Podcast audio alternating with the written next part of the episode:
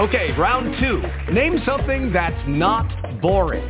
A laundry? Ooh, a book club. Computer solitaire, huh? Ah, sorry, we were looking for Chumba Casino. That's right. ChumbaCasino.com has over 100 casino-style games. Join today and play for free for your chance to redeem some serious prizes. ChumbaCasino.com. No purchase necessary. Void where prohibited by law. 18 plus. Terms and conditions apply. See website for details. Blog Talk Radio. Greetings, greetings, and greetings, greetings and salutations. It's another edition of Revolutionary Hoodoo, New Orleans Hoodoo, Secrets and Recipes. All is and indeed a blessing. The fire is hot, the water is a boiling. It's time to bring somebody into this spot. Come on in, come on in. The phone lines are open now at 845 277 9143. 845-277-9143. Remember to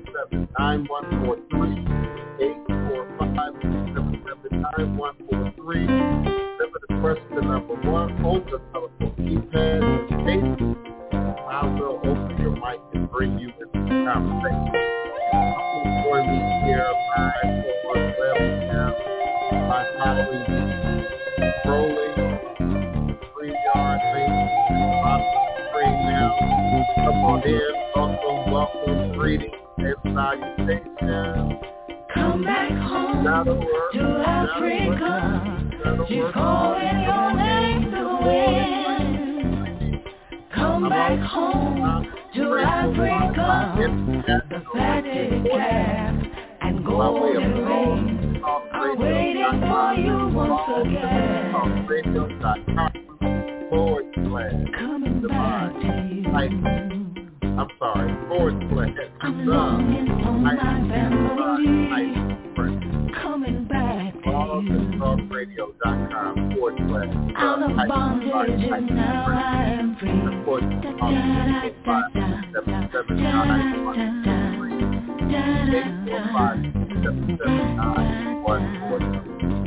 Radio Society. Come back home to Africa. She's calling your name win. Come back home to Africa.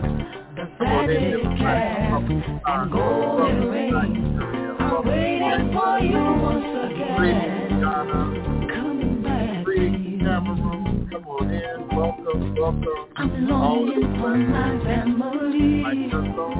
Coming back to you. Come on in. Out of bondage and now I am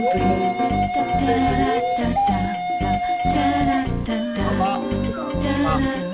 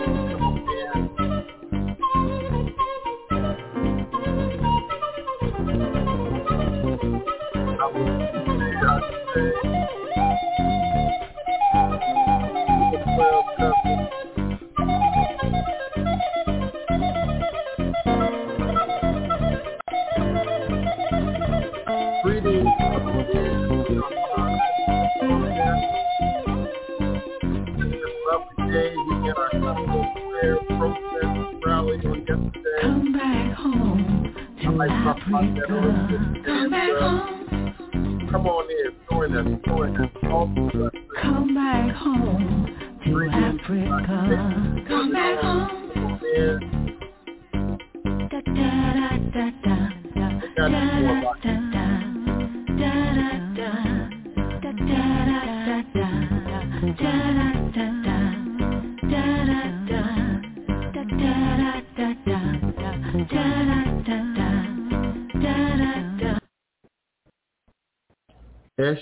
Eshu alegwana kosiwere awo onlo uto ne iwo ada afambo osi obatala mi ita ni ebo onilio aban eshu Eshu is the respected elder who flogs, confronts, and uncovers fools.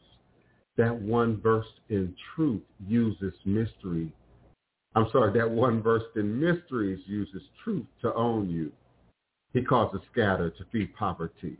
Obatala shakes rascals to have sacrifice. The owner of warnings is the one who is Eshu. Abogu, Aboye, Aboshishe, Ashe. May our apple reach a room. May our apple be accepted. May our apple allow what we desire to come to pass. And so we say Ashe.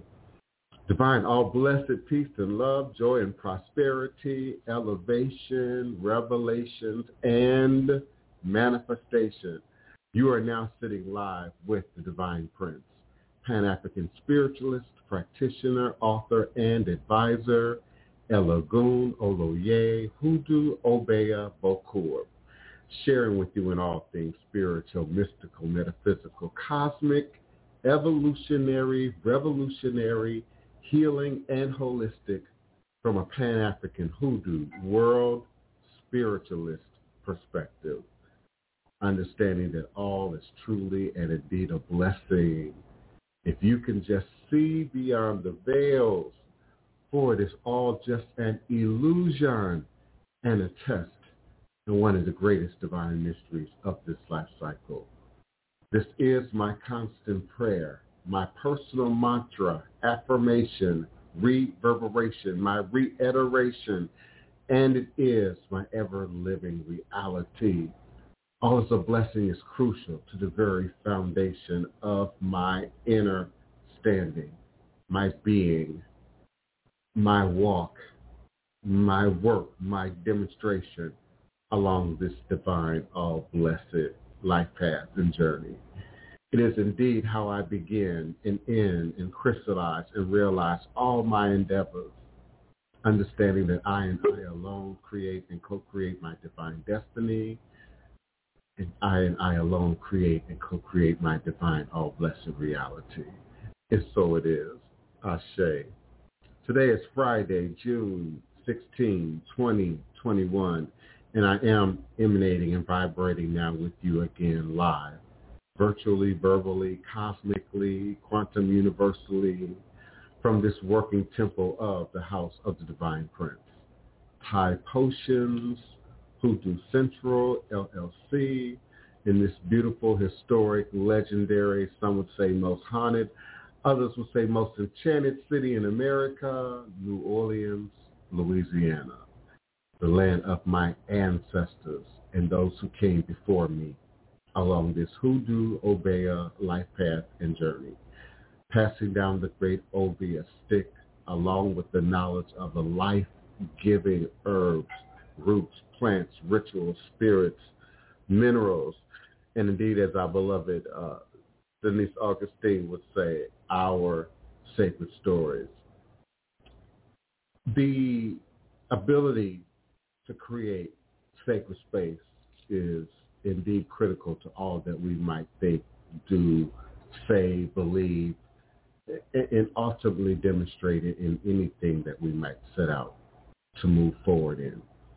Creating sacred space first within ourselves, within our minds, within our hearts, within our spirits, in our motivations, in our intentions, but in then leaking that truth out into our physical reality, our shrines, our altars, our sacred houses, our places of worship and honor, and indeed our sacred spaces in nature that hold relevance and archetype and power and ashe and energy for all of us.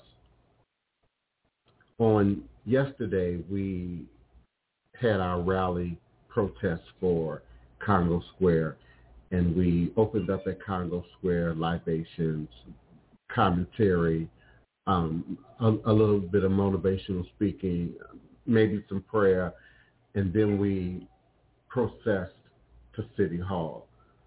Um, We, we walked away, drummed the whole way, you know, chanted the whole way. Um, it was really a great event. It was a powerful event. Um, many people turned out to the event.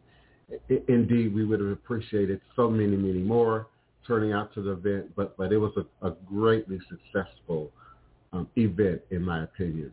And we must continue to beat the drums. We're at war, children, if you don't already know. We're, we're at war. And indeed, this is a battle, another battle like Black Lives Matter, like many other movements. This is another battle indeed that we must continue to fight and continue to push, push forward. And I invite you, I implore you to get involved. It doesn't matter if you're here. It doesn't matter if you're there. You have access to the internet. You have computer. You have email. You have social media. Um, I'm going to repost that information uh, momentarily, so please give me a moment. But I invite you to email the mayor, write the mayor old-fashioned, make videos, tag the mayor, post to the city council, post to the city of New Orleans. Indeed, this must become an international outcry to protect and defend and stand up for righteously sacred space. And the remaining footprint of historic Treme, the first free black community uh, in America, which not only is resonant for Black America, it's not only resident for um, resident for um, Treme, but also for the city of New Orleans and for America. Indeed, a lot of things that people uh, today prescribe to as uh, American have their very origins in New Orleans. Um, and, and, and in many cases, this community specifically. Much of what you come here for, our beloved tourist friends and visitors and out-of-town guests and Airbnb inhabitants, much of what you come here for is the culture and the tradition of Treme and historic Treme and Congo Square and Armstrong Park and the Mahalia Jackson Theater and, and the jazz and the second line and the, and the jazz funeral and, and, and the balls and the uh, carnival events and, and, and Mardi Gras parades and floats and, and, and all of those things that make this city the, spice and the seasoning, the, the kale, the, the, the Cajun and the Creole that it is. Um, once we remove that, then we become just another, you know, Savannah, just another, you know, now a Las Vegas on the coast. Um, and so we need support, continued support. We need a, a growing, aggressive support. We, we need people to be loud. Um, we need people to be visible. And some of you, you know, have mastered internet savvy, have mastered social media, you know, reach this is the time that we would need your support to continue to help us to defend and protect New Orleans culture, historic Treme culture, historic black culture in America, Congo Square, the birthplace of, of jazz, the, the rebirth place of, of voodoo with four O's. you know, so we need your continued love, support, no matter where you are in the world, I understand I have an international audience, so no matter what country you are, if you've ever visited New Orleans, we need you to write a letter. We need you to make a video.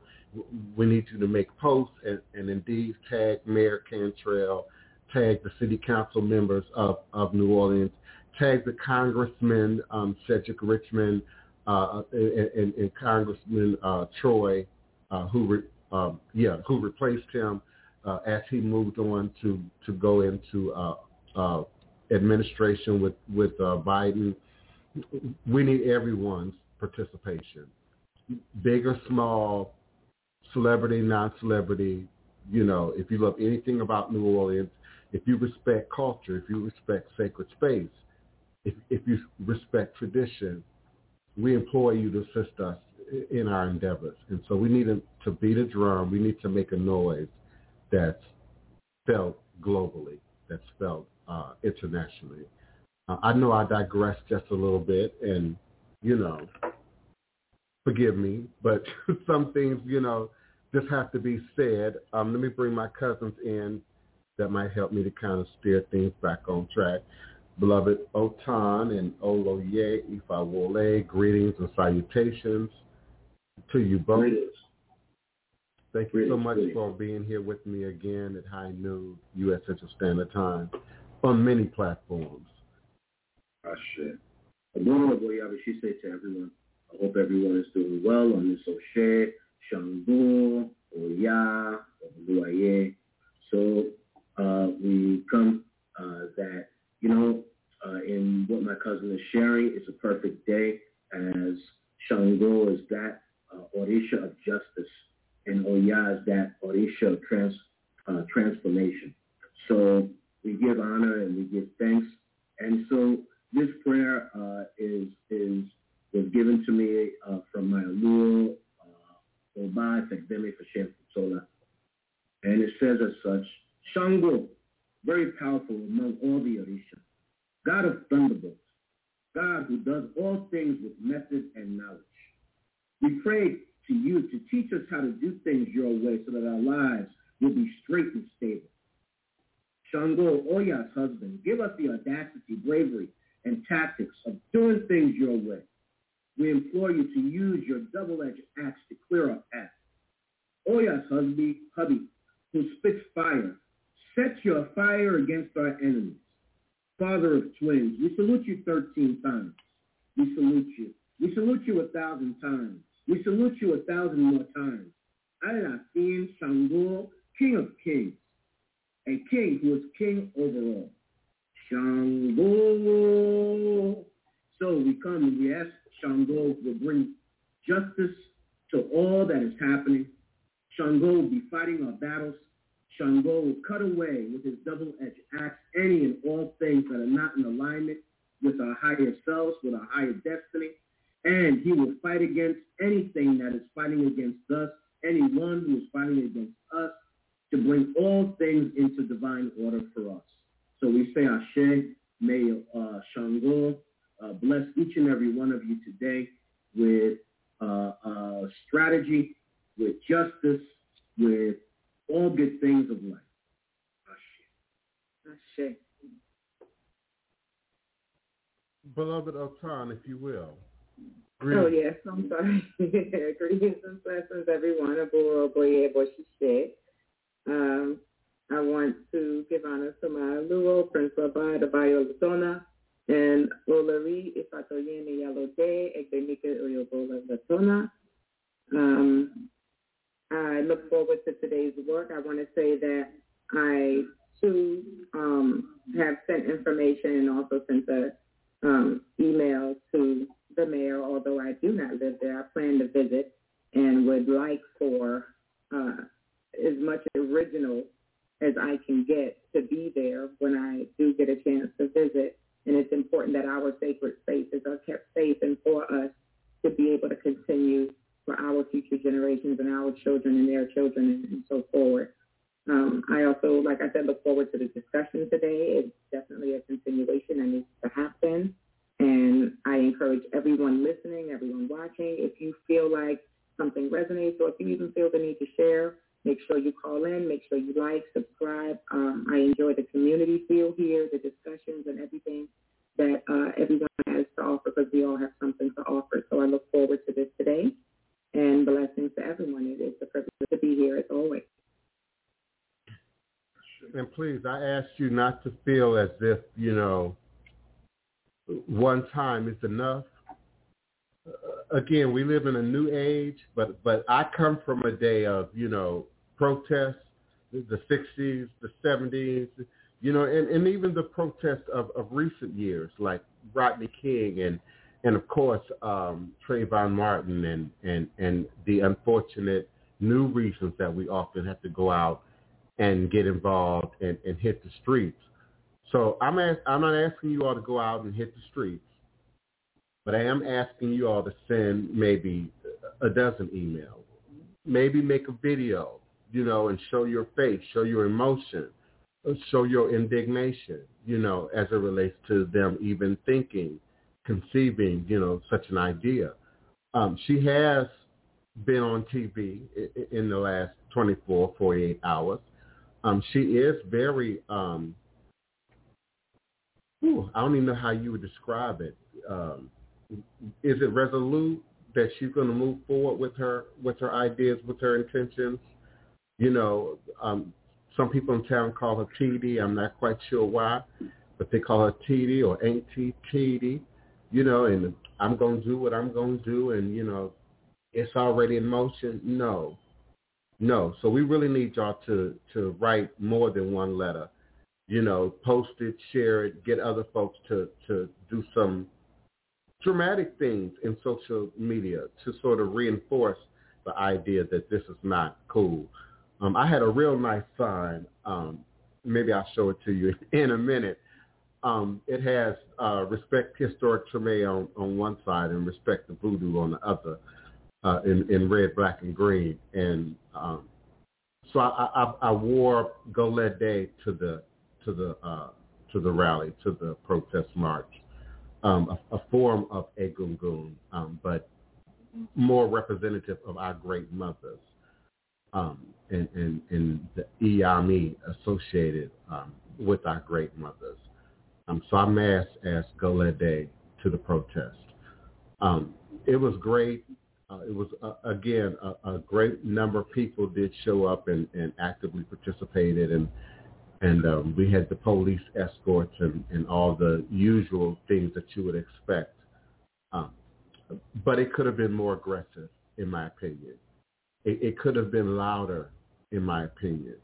Um, it needs to be hotter. It needs to be petuo. You know, it, it needs to be caliente, in my opinion. And so I'm asking you all to do that along with myself and us in the community who are indeed still, you know, doing measures to move things up, reaching out to international media, reaching out to international celebrities, broadening our access to um, notable personalities that can make a noise, that can beat a drum, that can also draw attention to just how ugly how ugly of a scenario um, this indeed is um, and will continue to be unless the right thing is done. Um, sort of the fortunate or unfortunate aspect of it all, you know, depending on your position, is that um, Mayor Cantrell, you will be the scapegoat no matter what happens. You know, in the not moving forward, those who, you know, are pushing you to move this forward will be unhappy.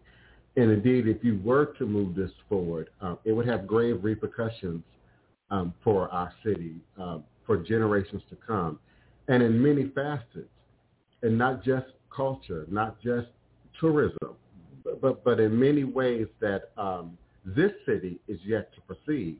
But, but when we look at other cities, Baltimore, Annapolis, Oakland, um, Milwaukee, Chicago, Gary, Indiana, um, see a, a, a pattern that that's universal about white flight.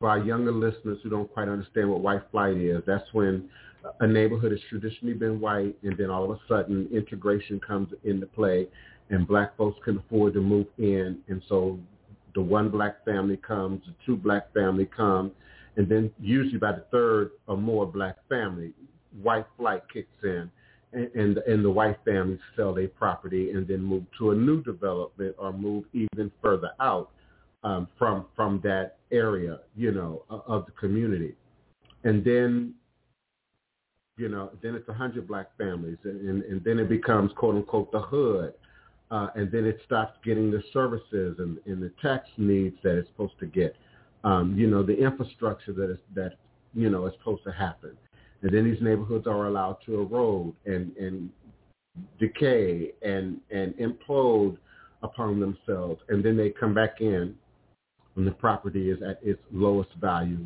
possible, you know, and then gentrify and then regain access to, you know, often these happen in inner cities and in urban centers. Um, around around the country. Is often where this type of activity happens, and so gentrification is a word that we all know, and, and I would pray many of us indeed understand. And if you understand, then the need for an international push on this cannot be overstated.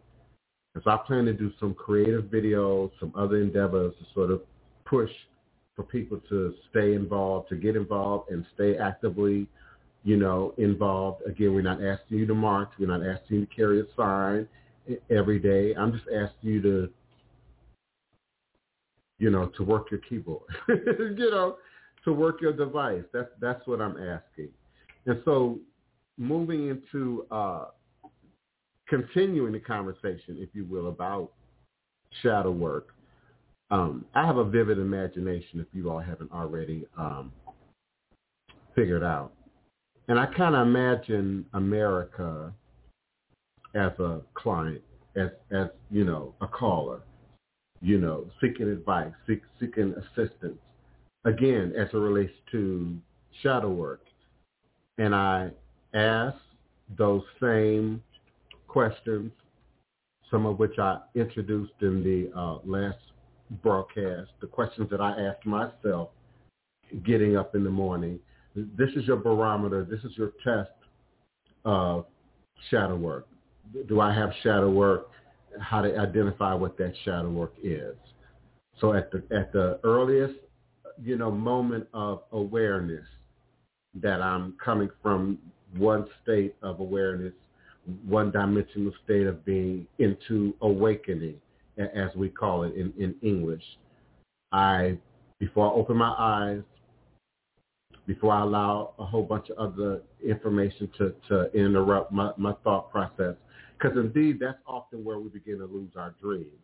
It's in that first few minutes of awakening and then within 10 minutes of actually uh, coming into full consciousness is when you begin to lose, you know, what did I dream about? What were the details? What was the context of that. So I'm going to add more to this just a little bit today. So how do I feel? How do you feel? I ask myself that in the in the third person. How do you feel? How do you feel? And I do it in the third person because I want my higher self to be asking the question, how do I feel? And allow my physical self, my earthly self to sort of give the response. My next question is, do you love life? Do you love life? And again, the contention on how you respond to these questions, how I respond to these questions, determines if I have shadow work and where that shadow work is. Are you happy to be here? Another very important question. Are you happy to be here? And next question, are the ancestors still with you? Are the ancestors still with you? And last question, is God still in control? Now, some of these are, are a bit of a trick question because contingent on how do you feel and do you love life, it's going to completely color how you respond to these questions. And again, that, that's the red flag that's the flashing strobe light that, you know, shadow work alert, shadow work alert. And so the next set of questions, if indeed your question is not in the most affirmative, it's not indeed in the most healthy, it's not in the most positive, you know, vein of energy. And we discussed in the previous show having to be honest. This is an exercise that only the most honest among us among us can do. And we don't mean honesty with each other. We mean honesty within ourselves. Indeed, it's, it's only you there when you make the choice, when you make the decision, when you break your own rules, when you violate your own codes, you know, when, when you violate your own body temple, you know, and bring those things into your body physically, spiritually that, that are not in your, your best interest, but indeed things that that you can voluntarily and do have control over. Um, so you must be willing to be brutally, brutally honest with yourself without judging necessarily, without being self-critical, but being willing to be honest about how you answer these questions. And then ask the question of why. And it's, and it is indeed in the why where the shadow work is, is often rooted at. Why don't I feel good? You know, is it physical? Is it spiritual? Is it mental? Is it emotional? Is it much more specific? Is it related to a person, place, or thing? You know, it's a, it's a very popular viral video going around TikTok now, of primarily uh, women, primarily black women. Now that I think about it, um, it it's the same voice track, the same audio, uh, but they're all sort of getting out of their car or getting ready to go into their place of work, you know, and they had a bit of a tantrum, you know, about how how they hate their job or, you know, man, one more day that I have to be here. One more day that I have to put up with these people and act like I like these people. You know, it's it's a real popular TikTok video. Some of y'all know what I'm talking about. And then we go into these jobs. And often, particularly when we think about black women, you know, it's it's for the children it's for the it's for the salvation of the household. It's for the salvation, you know, of the family. So we, we get into a mode of automation. You know, it's automatic. You know, you get into a routine. If you're lucky, you get into a routine. You know, you get up, you get yourself together, you you, you go into your place of work. You know, you do your job as as as best you can. You know, you you collect your your uh, your, uh, employment check you know, you live your life, you pay your bills, and you start that cycle again. You know, but we get lost in in the process. There's no time carved out for spirit. There's no time carved out for prayer and meditation. There's not even time carved out, uh, in my opinion, for being healthy and athletics and exercise. You have to carve that time out for yourself. We, we have to make that happen. It's, it's not a part of the normal industrialized, uh, complex view of how the slaves and the machinery, you know, are supposed to work. You know, we give our waking hours, many of us, to the job, to punching the clock, to feeding someone else's dream, to fulfilling someone else's vision. You know, sometimes it's governmental, you know, Y'all got good government jobs, or it's infrastructure. You work for the for the electric company, you know, the, the water plant, you know, and you keep all of our lives going. But how much space does it afford people to even address an idea like shadow work, to address an idea like uh, counseling, advice?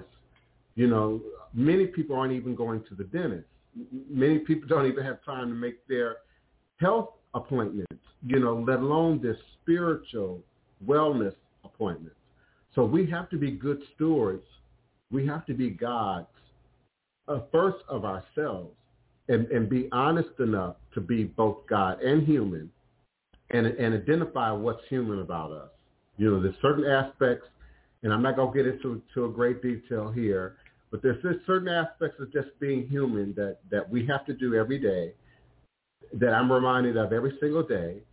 And I can remember as young as a child, just a part of me just resents it.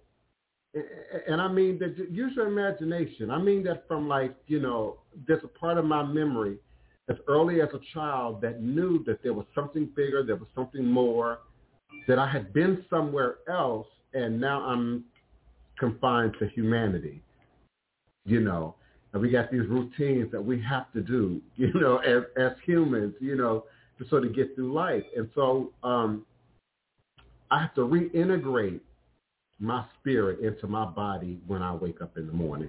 I don't know if many of you all have that as a challenge, you know, just just reintegrating that spirit part back into the animal part, the mammal part, the the the, the, the flesh part, the carnal part and then having to go out and, and address the world. And my hats off to the parents in the room. I just, I knew since kindergarten that was not going to be my job. I, but I, somebody has to do it, and I'm and I'm grateful for y'all, you know, for for doing it. That's you know, I've been told in some ways I, what I do has a parenting element to it.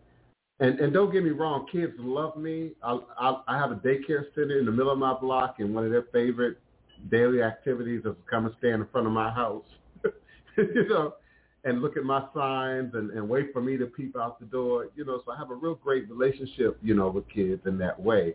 But um, I knew since I was a, a kid there were certain jobs that were not cut out for me.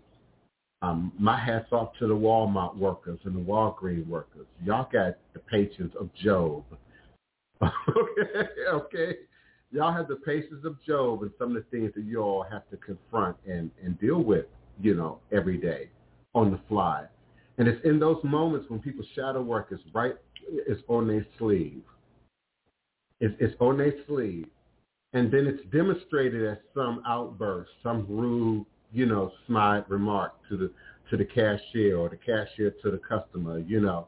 Um, something that happened two days ago, but you know, between the cashier and their spouse, you know, something else that's going on. Their child might be incarcerated or in the hospital, but but it's in those moments, you know, at the checkout, when you need to get off the lane on the highway and somebody's just not, you know, it's in those moments that that shadow work that people are, are carried around on their sleeve and the monkey on their back really stretches out and, and interrupts, you know, our lives. And, and, and so if we could just slow down and be truthful and, and be honest and, and, and carve out enough time when you first wake up in the morning to journal and remember those dreams and the details of those dreams while it's still fresh in your mind, while it's still fresh in your spirit, to write down how you feel. Are you happy to be here? And, and sort of your response to that. And, you know, 15 minutes, 20 minutes, mom, dad, you know, and then if you can find a time to do that twice a day, so maybe late at night, you know, if that's the best time, you know, maybe it's on your lunch break, and check in with yourself. Check in with yourself. You will begin to see that shadow work come to the surface, be able to identify what it is, and then can actively begin the process of healing, wholeness, wellness, addressing it, repairing it. Know, part of the shadow work, cousin, has to do also sometimes with not holding on to what is not yours a lot of times we struggle with with holding on to other people's stuff within us. And rather than be able to even share with them some insight, but then for us to allow ourselves to be able to let go. And so when we're dealing with people sometimes, people, everybody's going through their own thing. Everybody's going through their own challenges and struggles. Everybody's going through their own work from whatever might have happened in the past, whatever might be happening now. So sometimes we have to be very, very mindful to be able to show grace to somebody who's going through their own struggles and battles, but yet not take on their struggle and battle within ourselves because then we wind up holding a weight that does not really belong to us. So a lot of people, their shadow work is the fact that they're holding on to things that are not what they're needing to hold on to. And one of the most difficult things to do is to obey when spirit is guiding you to do certain things, to go certain directions, to follow certain paths that you 100% don't understand. And so now you're following this path and you're trying to be very, very obedient and then this is happening and that is happening. You have to address this, you have to address that. But yet, your job is to remain obedient to what the Creator has manifesting for you because it's your personal journey. Each one of us comes here on a personal journey. So therefore, our shadow work is really to be deep inside of ourselves so that we can illuminate whatever it is our destiny is supposed to be. how do we rise up and and and work on our higher self, on our highest destiny? Well, for our tradition, is for, for Ifa tradition, it starts off by working with Ori. So like I would combine for myself, combine what you do with the questions that you ask, along with the the holding of my Ori to give prayers, and then on top of that, add uh, the the positive affirmations, the daily positive affirmations. Because for some, we might not realize the importance of speaking those affirmations into our own life. Because then it allows us to speak positivity and not hold on to all the negativity that we might be surrounded by. So shadow work has a lot of diverse perspectives and diverse directions that we can use, and then we can incorporate. We can incorporate maybe what uh, uh, Divine does, maybe what Otun does. Maybe there's something that I have to offer that you can use. Then when you combine those those pieces, those sources, then it allows you a wider view of how to now work within ourselves and bring out divine light within. So shadow, darkness sometimes, but we have the tools to actually manifest light out of the darkness. A guru, what is the definition of guru? A guru is one who disseminates darkness into light. So a guru, you have to be a guru within yourself. You have to learn to disseminate darkness into light. What is a teacher? A teacher really is a guru. A teacher is one who disseminates the darkness, the unknown, the things that we don't we kind of know into light. What in essence is a preacher or a priest or uh, all that? What is that? It's one that is supposed to be able to turn darkness, the manifestation of that of the unknown within us, into walking in the light. So all of it really coincides together. We have to learn to turn the darkness within, the struggles, the depression, the heartache, the heart, you know, the, the, the challenges with that, and be able to, to turn that slowly into light.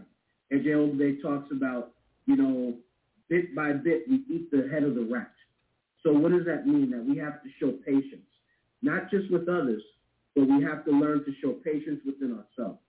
What does that turn into? That turns into Iwa. Iwa, gentle. To be gentle with ourselves, gentle character. To be gentle with ourselves. To forgive ourselves. To know that we are always on a perpetual growth. So these are some of the things that we can also work with in accordance and alignment with what Divine said to now open up and bring divine light within ourselves. And you can't and you cannot give what you don't have. Mm-hmm. Uh, again, in, in, in, in furthering the response to assisting others, you know, um, with their shadow work. Indeed, there are those among us um, that are qualified counselors, ministers, physicians, therapists, you know, um, who can indeed assist us in our process of, of addressing shadow work. But I believe it is our obligation as divine human beings to assist others with their shadow work, but first and often primarily through demonstration, mm-hmm. through, through what we do, how we live, how we manifest that which we say that we we believe and, and we understand. There's a great deal of healing and empowerment that comes from and should come from absorbing someone else's experience empathically, emotionally, sometimes visually, uh, uh, audibly. Um, I, I, I, and I've said this before. I think it's a sad world where we have to all learn things the hard way. We have to all fall down and get up to know that you know the, curve is hard. Um, I, I jokingly, and I probably shouldn't make a, too much of a joke about it, but you know, we shouldn't all have to smoke crack to know the crack is whack. I mean, you can see it, you you can look at it. We we can absorb the experience on TV shows now, intervention and, and, and in movies. So why why does then the next person feel that they need to physically live that experience to gain access to the lesson? And, and, and it also speaks to how we receive our elders' experience. Because sometimes, you know, we say, well, you know, that's not an elder, you know, because of their behavior or because they haven't done great things. But but indeed, every elder, by way of their behavior, you know, leaves a, a imprint on what we may or may not want to do, what we may or may not want to incorporate as a part of our own experience. So uh, as Oloye uh, just said, um, being able to empathize with yourself, acknowledge your own humanity, acknowledge that I'm, I'm flawed and I'm capable of, of animal nature. I'm capable of insect nature. I'm capable of lower vibrating nature. You know, is is the doorway really to being able to empathize and sympathize um, with others, and particularly uh, beyond just your friends, your family, you know, but society and, and people, you know, in the world, being able to empathize um, now, of course, there are those egregious acts.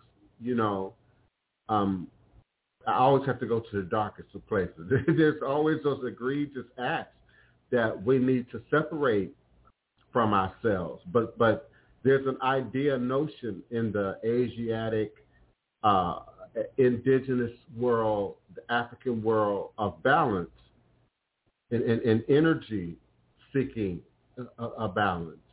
And and it's not to suggest that we all should you know be as dark as possible and and go into our our darkest of spaces and then act that out.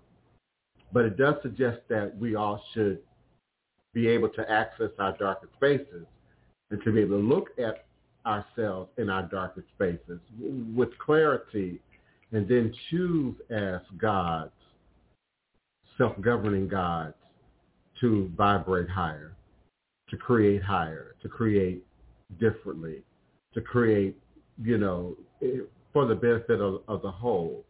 Wholeness first within and then wholeness, you know, in our lives. Because we tend to segment segment our lives. Some of you are just driven by money. You know, how you feel is often responded by how much money you got. You know, some of us, when you have some money, you know, you find energy suddenly from somewhere and you get excited and your hormones get to moving around again. And, you know, there's something to that, you know, in terms of your dark side and your gray areas and light. What feeds that feeling? What feeds that compulsion? What feeds that that motivation? Therein lies the shadow work. Uh, someone close to me asked me about eating and um, how do they address, you know, overeating and maintaining their weight and, and, and addressing, you know, the, their personal um, concerns about their, their diet. And, and of course, beyond the technical, nutritional, we're talking about shadow work. Um, and, and, of course, the, my response was get a good crystal. If you can, a smoky quartz, a natural smoky quartz. Now there is some trickery going on with smoky quartz. They'll take clear quartz and send radiation through it, and this will make those stones dark. So, and it's easy to tell once you look at the stone. If it's an even darkness, if, if it's a, a, a really deep darkness, it's probably an irradiated quartz. If it's a natural smoky, it should uh, like the rings of a tree, you should be able to see it. You should carry it to its border at some point in the stone. I actually have one that is both clear and smoky, uh, and, and, and both are faceted. And so you can clearly see the perimeter between the clear part and the smoky part. Now that can't be duplicated in a lab. But if they're irradiating a stone and sending radiation through it, typically it's going to be evenly dark completely throughout the stone um, in a very unnatural sort of, of way. So be careful about buying um, and being clear about purchasing uh, smoky quartz, and particularly offline. I would prefer you go to the, the gem show, go to the shops if you're going to buy a smoky quartz. But but that's a good quartz for pulling out that energy and, and, and making those shadow work points, bullet points on your question list um, irradiate, vibrate in a way that allows them to be pulled up to the surface. Some of you Reiki practitioners know what I'm talking about. It'll vibrate, it, it'll shake, it'll radiate, and then you can pull it up uh, out of the body and then remove it, clear it away, purify it, and, and, and again expose it to light. Expose it to light. And I suggest going back to, to stones, particularly black obsidian, onyx. Um, when you're working with dark stones, even black tourmaline, um, have a degree of light colored stone, clear, transparent colored stone to balance out, like the yin yang symbol, to balance out the gravity that exists in dark matter, dark energy. Because as I said in the previous show, I believe that it's in that zone that dark matter and dark energy exists. And so often the shadow is invisible to us. It's not readily apparent to us. We, we have to look for it. We have to shine the light in in the closet. We, we have to turn a light on often in order to even see. And as um, I think Goat Rider it was said in the previous show, particularly when your shadow is behind you. Often it's behind you. And it's almost always rooted in the past. Time traveling, living and existing in our past, out of balance, but while you're there living and existing in the past, you're not doing the shadow work necessary to clear up those those lines that keep us tied to those events. Are you all with me? Let me check my Blog Talk Radio phone line. Um, I wanted to add also, in the midst of uh, doing the shadow work and, and putting the work in, to please be mindful that um, one, journaling. Can't stress that enough. Journaling is exceedingly important. Also, um, what you start to feel, the different things you start to experience in the different areas of your life are specific to you, your walk, your journey. Please, you cannot expect your walk or what is going on in your life or, or what is happening to you or your spiritual growth to mirror or to look like someone else's because their destiny, their walk, their journey is theirs, just like yours belongs to you. You're not going to have the same experiences. Everything isn't going to happen in the same way. The messages won't be received in the same way. You're going to have experiences according to your needs and what you need to grow in and what you need to learn.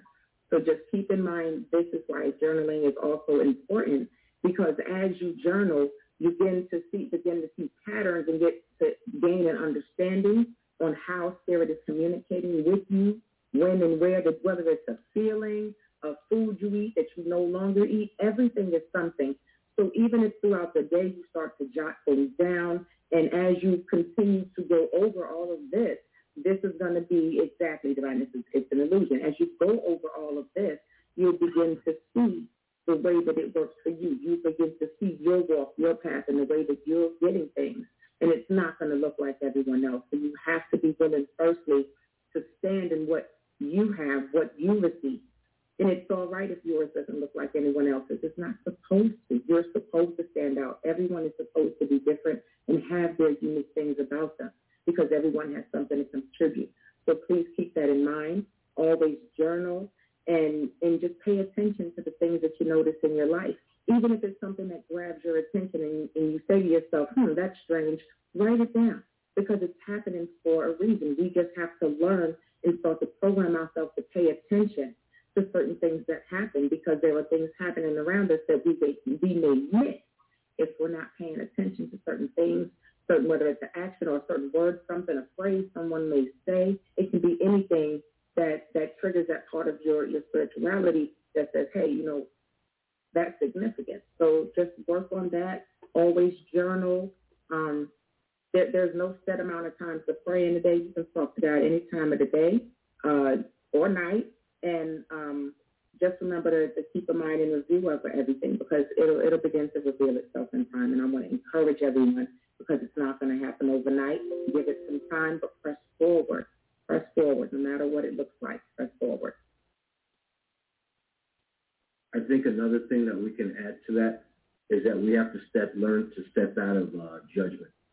When uh, I first started in this tradition, one of the most difficult lessons for me was to step out of judgment of myself as well as others.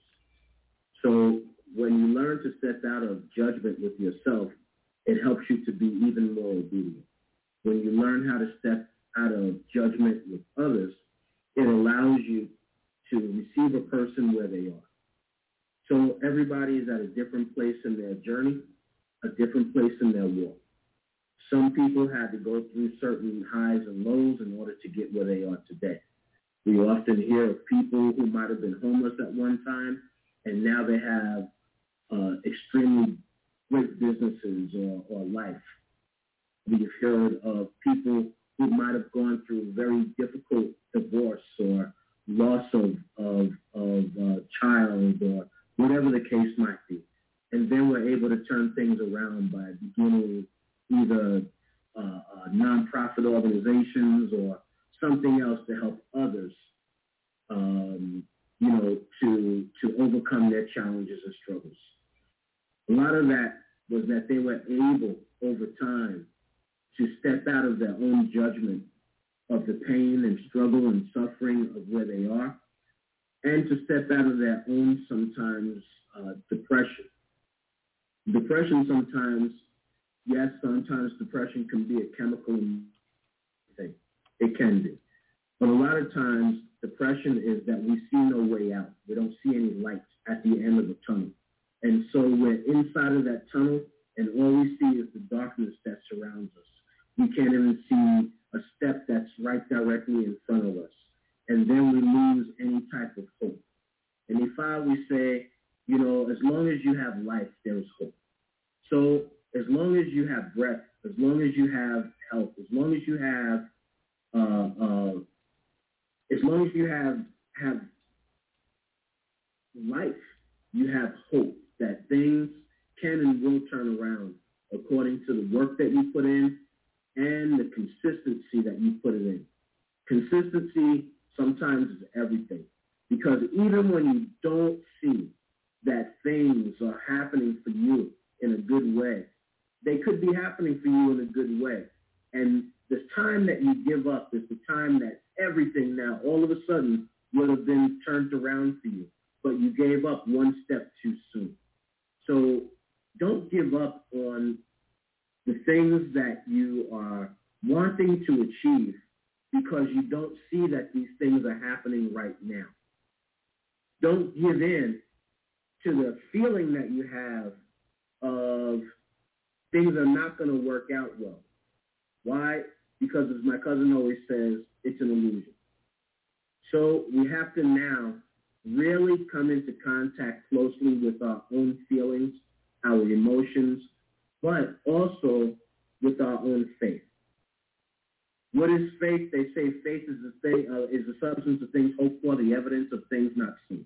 So therefore, if that is faith, if that is the definition that you go by as faith, then faith says that just because you don't feel it or see it doesn't mean that it's not happening in your favor. There's a gospel song that they sing now that says, it's turning around for me. So therefore, with your faith, with your discipline, never giving up, step by step, stepping forward, things will turn around for you over time if you just maintain and keep going one step forward, even when you don't see, even when it doesn't feel good. So I hope that that kind of gives you a little bit of upliftment. Don't allow things to get you down to a point where you give up give in. Shadow work is all about that. Shadow work says I am willing to go to the depth of what I have to go to to lift myself up. So I hope that helps. I also want to add and encourage um, those out there. I know that in in doing this work, it requires us all to dig deep within oneself. Um, I want to encourage you also um, in times of doing that. Part of uh, doing shadow work is also trying to get an idea of where one would belong, whether it's working through the church and Christianity, whether it's through voodoo, whether it's through Ifa, whether it's through Akan. And that's where um, the meditation, that's where the prayer comes in, because you can have guidance.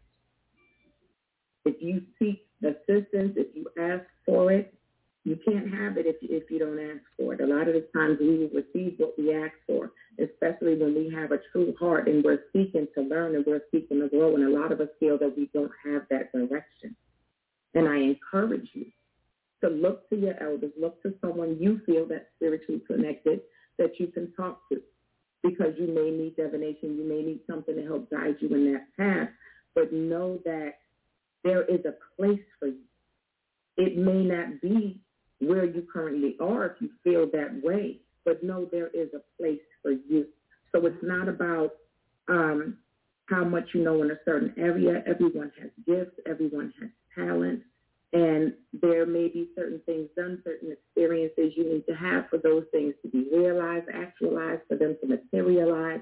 But I encourage you to give not just others, but yourself the patience, the grace to grow as you learn and understand that it comes bit by bit. This is a marathon, not a sprint. It's going to take some time. And it's not going to happen overnight. And I understand that there can be, while all of this is being said, that life is happening and things are happening. But as Divine says, that is also part of the illusion. So I encourage you to uh, dig down in your focus, your resolve, and to know that if you need assistance, assistance is there, and never be ashamed to ask for it. Everyone has gotten. There's no one that's at a higher level that didn't get to where they are without asking for help, without needing assistance, without needing someone or some form of encouragement or, or upliftment at some point in time, if not constantly. Mm-hmm. So know that, and that you have support. Indeed, and we often do get that support through reading people's books, uh, experiencing people through their videos, uh, listening to people tell, you know, th- their personal stories. Uh, but again, when we say illusion, I'm not suggesting necessarily trickery.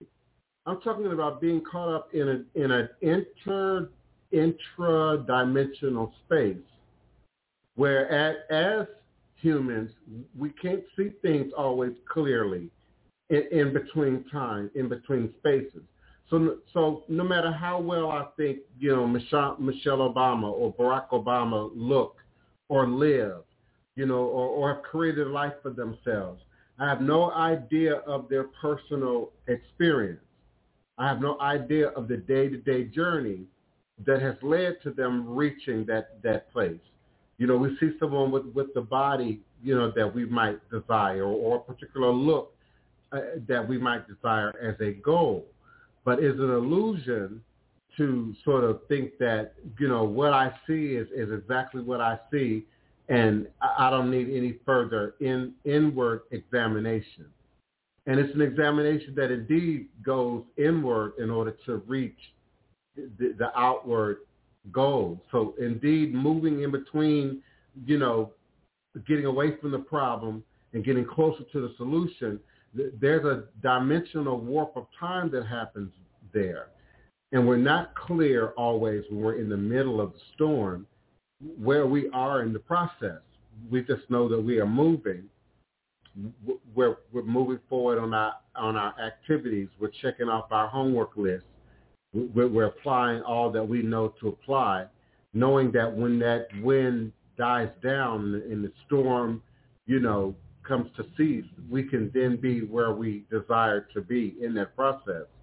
Um, I like to use my imagination a lot too to sort of think about uh, seafaring individuals. I've never desired to really travel by sea or in a big boat or or a yacht or even a cruise for that matter. But just the notion of just being out there in the midst of just water, no land to be seen, you know, 360 degrees around, and having to rely on, you know, the movement from the sun and the moon. You know, uh, I'm t- I'm not talking about new technology, but just nature and, and, and the stars to determine where you are at any given point, you know, in the water.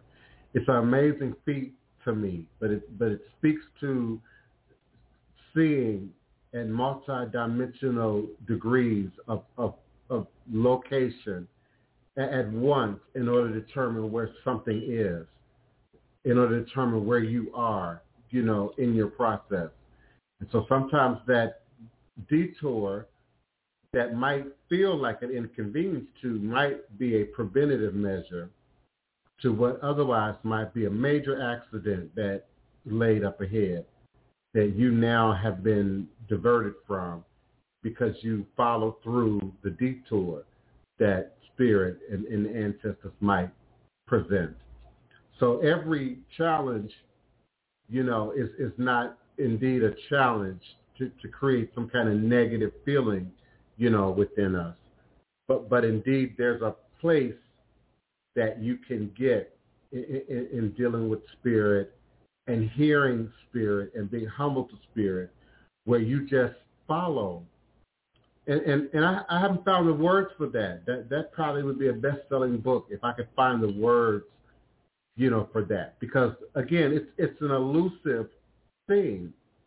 I, I can't mark it in time. I can't draw it on the map for you. But but but, but I know what life was before and what life is now. And the vision, because Otun talked about being able to have a vision, being able to see something beyond the moment that you can reach to is greater now than I could have imagined uh, 15 years ago, 30 years ago. You know, so it's a powerful thing, the mind, the Ori, Grand Tet, you know, our heads, that, that God consciousness that sits upon all this flesh and bone. It's it's a grand tool that I take joy in exploring. You know, I take pleasure in in exploring imagination and and trying to think about what other realities might look like and then how to create that in the present. Greetings, um, Neophyte Bokor.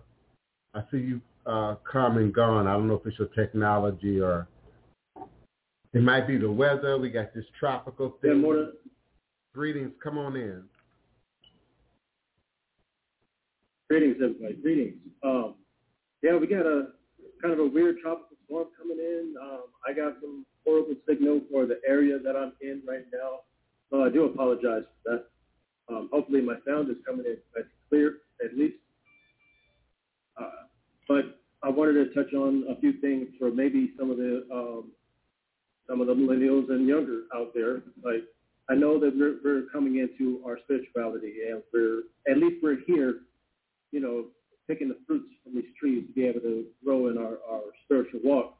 But I, to my understanding, there's a lot of people that are um, dibbling and dabbling in trying to do mirror work, black mirror work, along with their uh, to to really kind of go into their shadow work. And I do have to give a word of caution when doing that without guidance, without proper guidance and proper counsel. Um, for those that have tried it, um, I'm only sharing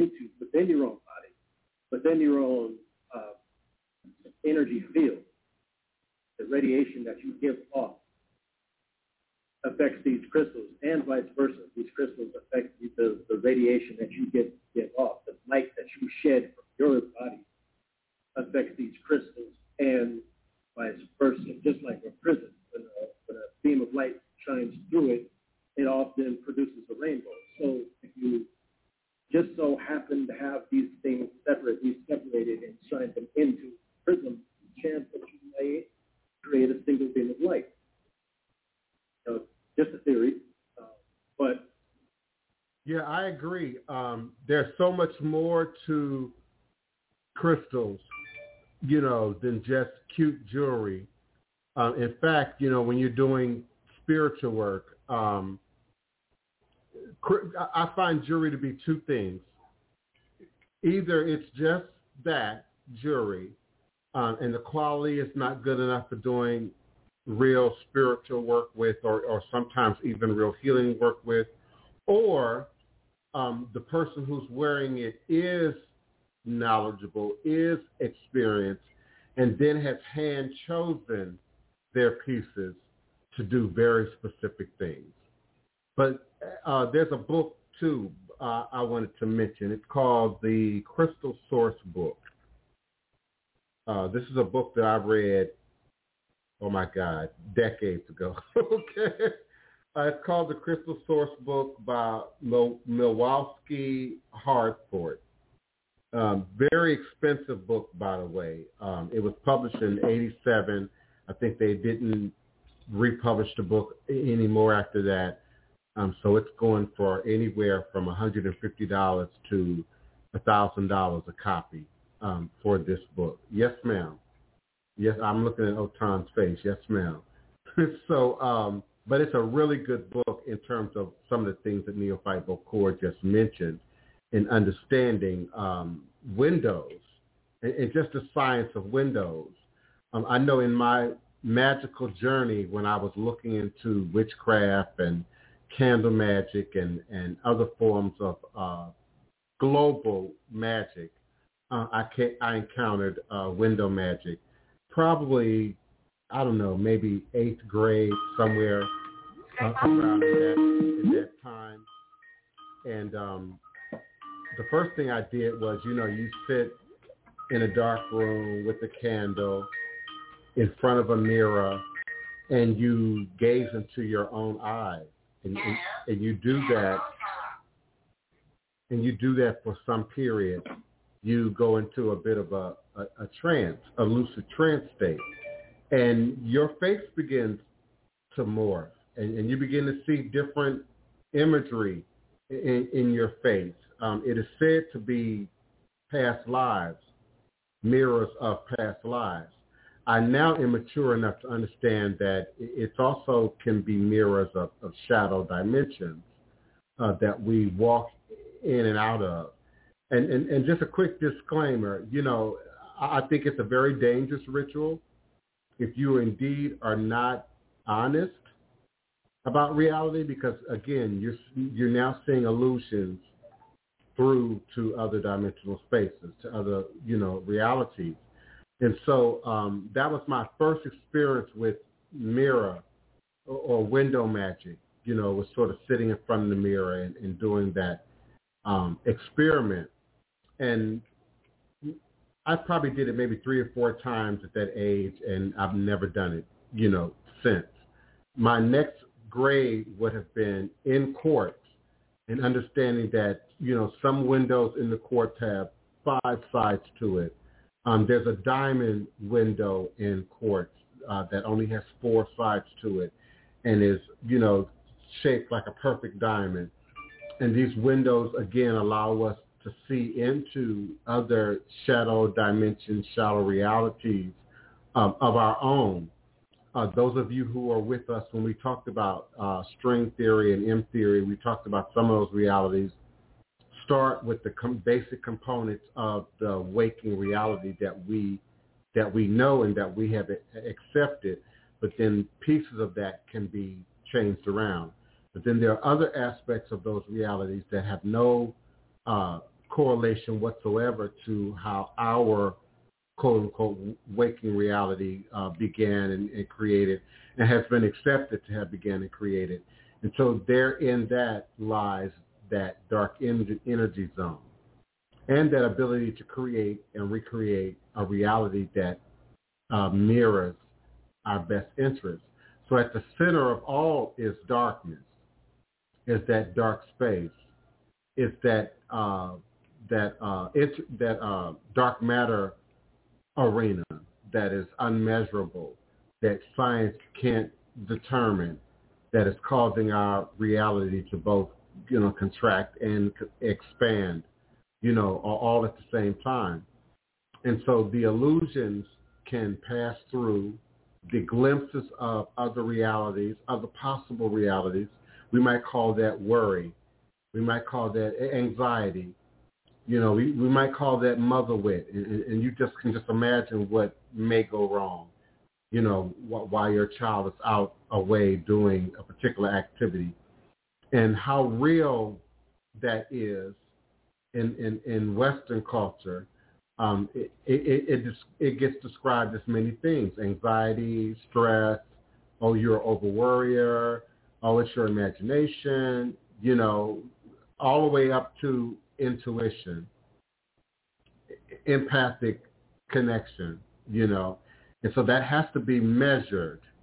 And we measure it by journaling, by writing down those impulses, those uh, uh, symbolic events as they occur, and then being able to determine a pattern of what might what they might mean, what they might you know represent. Um, I may have said this before, but I've never lived in, in a residence that I didn't dream about living there before I actually moved in there. So, you know, if I were, for whatever reason, we're going to buy a house now, we're going to move, you know, I'd go look at, you know, 10 different properties. The property that I dreamt about, that my furniture was in, that my shrines were already set up in, in the dream, that would be the property that I would sign the lease for, that I would sign the, the, mortgage for. And so that comes from, from years of journaling and keeping track of certain patterns. Uh, many of us have had the experience of, you know, I knew I shouldn't have did that. I, I knew I shouldn't have trusted him or her. I had a feeling this was going to happen. You know, there's a legitimacy to that. You know, again, it, it's representative of, of you not hearing yourself, not paying attention to yourself in those moments where it's most necessary. And that's often on the front end going into. And so that requires empathy, that requires empathic abilities, that requires intuition, that requires you being able to relay your experience you know, our brains alone have to correlate so much information, you know, just to present each moment of our reality. And so when we're spiritual beings, gods, as we are in this shared sacred space, you know, you're now putting a directive on how that information is correlated. You're now planting seeds, you know, of, of expectation by what you're seeing, what you're perceiving, what's coming up, you know, in the dream state, in, in your visionary state, in your in your daydream state. You know, some of you get lost in traffic. I don't mean literally. I mean you're driving, you're in traffic, you know, especially in places like Atlanta and, and Los Angeles, and you got time on your hands to be stuck in traffic, and your mind tends to go you know, and, and, and it might be a, a, a remembrance of something. It may be something that needs to be addressed, you know, that you left unattended. You know, it could be a future endeavor, a future place you might want to be. Uh, people who ride public transportation get lost, you know, especially long commutes on public transportation. And so you, you, your mind travels and goes to different dimensional realities and so shadow work is not always about what's dark, but what's hidden and unseen and, and unaware to our normal waking state of consciousness that then presents itself as the illusion of a block, an issue, or a complication. Does that make sense or am I rambling? What y'all think? We can't hear you, Otun. You are muted. Oh, wait a minute. My computer's muted. My apologies. Go ahead. no problem. I just wanted to add to uh, the word of caution, um, as Neophyte Full was saying, and you as well, um, in getting any spiritual work, not just a specific ritual, but in getting any spiritual work, rituals, anything, a word of caution, be mindful who you allow to do spiritual work for you you need to be aware of who this person is, at least have an idea of their character. If you get a feeling or something in your gut that tells you that it's not right, don't wait till you see something. That is your warning right there. That is your ancestors. That is your Ori letting you know that something is not right. You cannot just go to anybody. Don't let people just because they've done it before and, and they had good results. You have to be very, very careful because it's not a game. It is not a joke. It's not to be played with, attempted at, teased a little bit. This is real life. And when you're dealing in ancestors, and spirits, and when someone does not know what they're doing, they can do more harm than good and potentially put you and also themselves and others in a dangerous situation. So please be mindful. You don't want to jump to all of these people letting everybody and anybody give you readings. Stop giving all these people access to your spirit. Stop giving them access to your Ori. You have to be mindful of that stuff because it's serious and it can be dangerous. So that is also a word of caution. Please be mindful of who you're working with or who you're allowing to work for you and dabble in the work of your spirit and your soul and your Ori. Oh, I agree. And, and, and it's not a you know, position of paranoia or, or fear tactic, I, I would hope that you all would do the same degree of research on your doctor, on your dentist, on your urologist, your gynecologist, for God's sake, you know, on your food, you know, and it has everything to do with consciousness. Where are where where are you in terms of consciousness in this world that we all share and exist in? Where is your awareness? Uh, uh, what are you able to notice? What are you able to pay attention to? So some of you are eating food and you're not paying attention. You don't notice. You don't read labels. You, do, you don't care what's being manufactured or produced or where it's produced or how it's produced. And so that speaks to degrees of consciousness, consciousness. Some of us, you know, go to the doctor and you put all your trust in the doctor.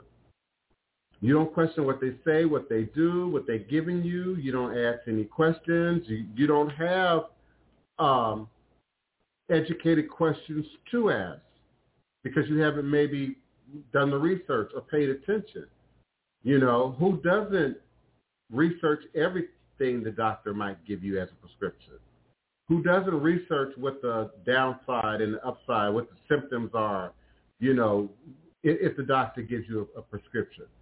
So somehow when it comes to spirit and emotion, that has been devalued in Western culture.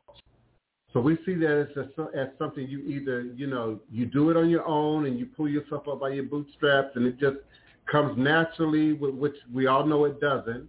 It, it's sculpted by every experience from your mother, your father, your upbringing. It's sculpted by every, you know, experience soar around you. So somehow when it comes to relationships, I'm amazed at how educated, degreed, master degree, doctor degree, strong, powerful goddesses and queens, you know, end up in some of the craziest relationship scenarios.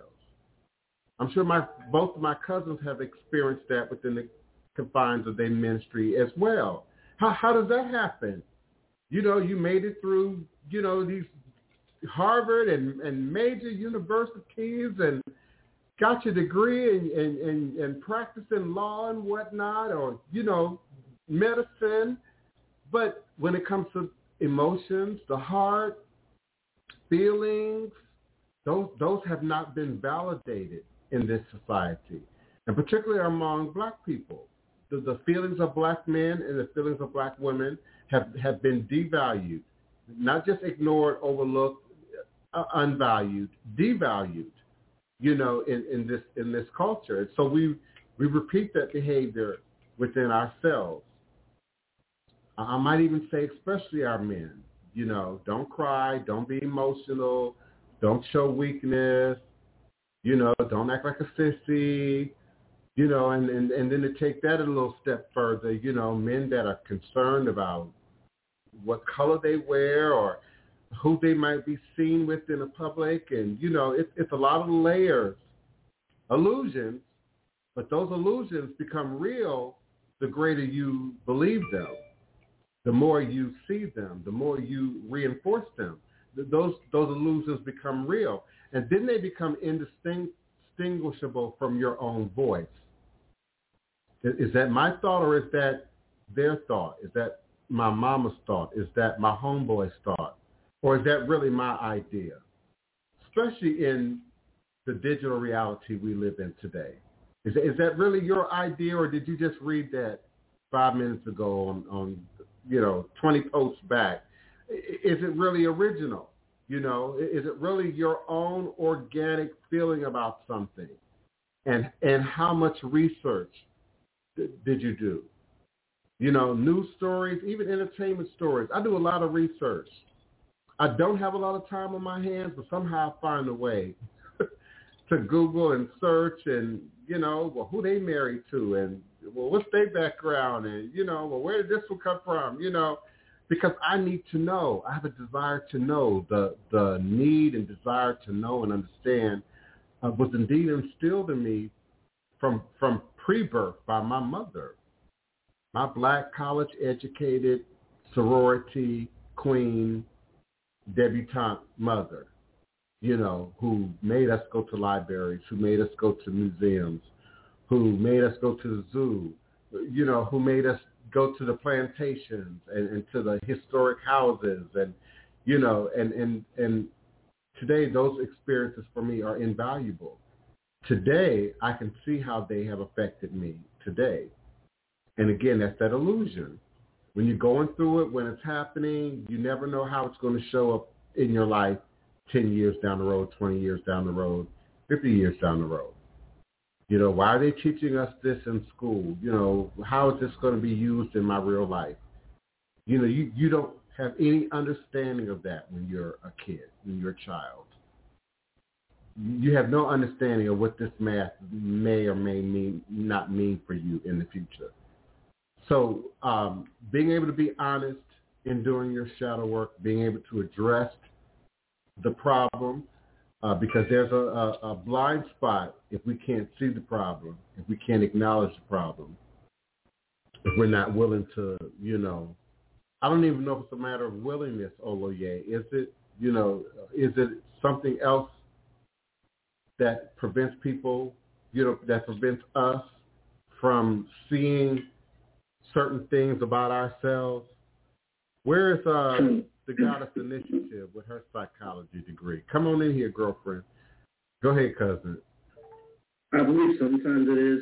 Sometimes it's that we've gone through experiences that we've blocked. We've gone through trauma that we've blocked. We've gone through things that, that we thought actually that we have, have worked on. Things that we thought we have gotten over, that we've gotten through, that we have healed from. Only later on to come back and realize that in essence, we haven't gone about it to completely heal from whatever it is that we're holding on to. That a trigger comes that we might not even be aware of, but that trigger then all of a sudden brought out something that we thought we were totally done with. So now here we are back in a situation and we're trying to figure out why we feel this way, why we are looking at things this way, why this is happening. And now people come and, and they, they go through these scenarios with me. And I say to them, well, you know, what is it that, that you've done to work on this? And they might give me some things that they've done, but then I tell them maybe a good thing for you to do is to go see a good counselor so that you have the ability, the opportunity now in knowing that there's still aspects of this left to go deeper inside of this and to allow yourself now the opportunity to now fully heal by addressing the root of your problem, the root of your struggle, the root of your challenge. So I think that there's always a thing about willingness. There's always a thing about willingness. We all have to be willing to, to we have to have a desire to to want to be healed. We, are, we want to, we have to have a desire to want to address these circumstances. How many times have we dealt with somebody and something comes up in divination, and then when it comes up, they're quick to deny it. They're quick to fight against it. They're quick to to be uh, uh, actually uh, uh even fighting for something or somebody that's not in their best interest, rather than a willingness to say, maybe I need to let some things go, and then uh, be able to to work on it at a deeper level. So that's what I say, and I'll give it off to the Goddess Initiative because she's better at this than me. Yes, indeed. Come on in. Uh, okay. Can you hear me? We sure yes. can. Okay. So, um, just to piggyback off what you're saying, so it's, I, I mean, it's essentially it's the shadow itself. I mean, your shadow is com- com- composed of your subconscious thoughts. And so it's the shadow itself that's that unwillingness. Um, it's all those self-deprecating thoughts that you've allowed to become part of who you are. And you're moving every single day from those thoughts. Your actions stem from those thoughts. And so that's where that uh, unwillingness comes from. And so, like we've said over a, a, a bunch of times, um, if you don't get to the root of that, um, then there's no movement. There's no uh, change. There's there's there's nothing, no growth. Um, I want to say like part of uh, shadow work, at least when I'm dealing with my clients, is doing major work with self love. It's radical acceptance. Um, if you can't accept those parts of yourself that um, you have moved to the shadow or those parts of your uh, beliefs that you have moved to the shadow, if you can't accept those, then you can't integrate. Mm-hmm. Um, and that's just kind of what it is. And a, a lot of people have a hard time with that. Me and my best friend were talking earlier, and I done rubbed eyeliner all over my eye.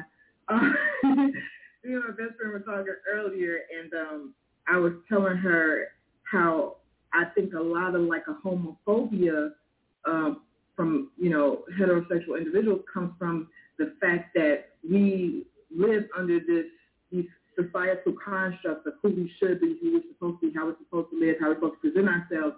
And for someone who's homosexual, they have had to break through that. They have they've had to confront that to, to live their truth and they're living their truth radically and wildly on the stage. And I think a lot of heterosexual people are jealous of that. Um, you know, that that amount of freedom, that amount of um, walking in your truth and not and, and having, you know, and enjoying your quality of life because you're free. I'm true. This is who I am. Hate it, love it. I'm gonna deal with what you know the clapback is. I'm gonna enjoy the benefits, whatever.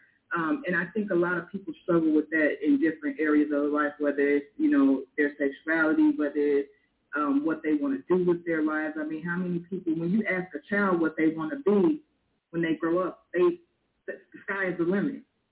But by the time they get 18, um, it's oh I can't do that, you know, and, and, and a lot of those um, limits unfortunately come from your household, the people that's closest to you. I mean, mothers and fathers have killed more dreams than anybody, unfortunately. And it's not intentional, you know, that they want to kill their children's dreams, but um, you know, it's just that fear as parents just, you know, I want them to be okay, I want them to be okay and the world says for my kids to be okay they have to do A, B, C and D.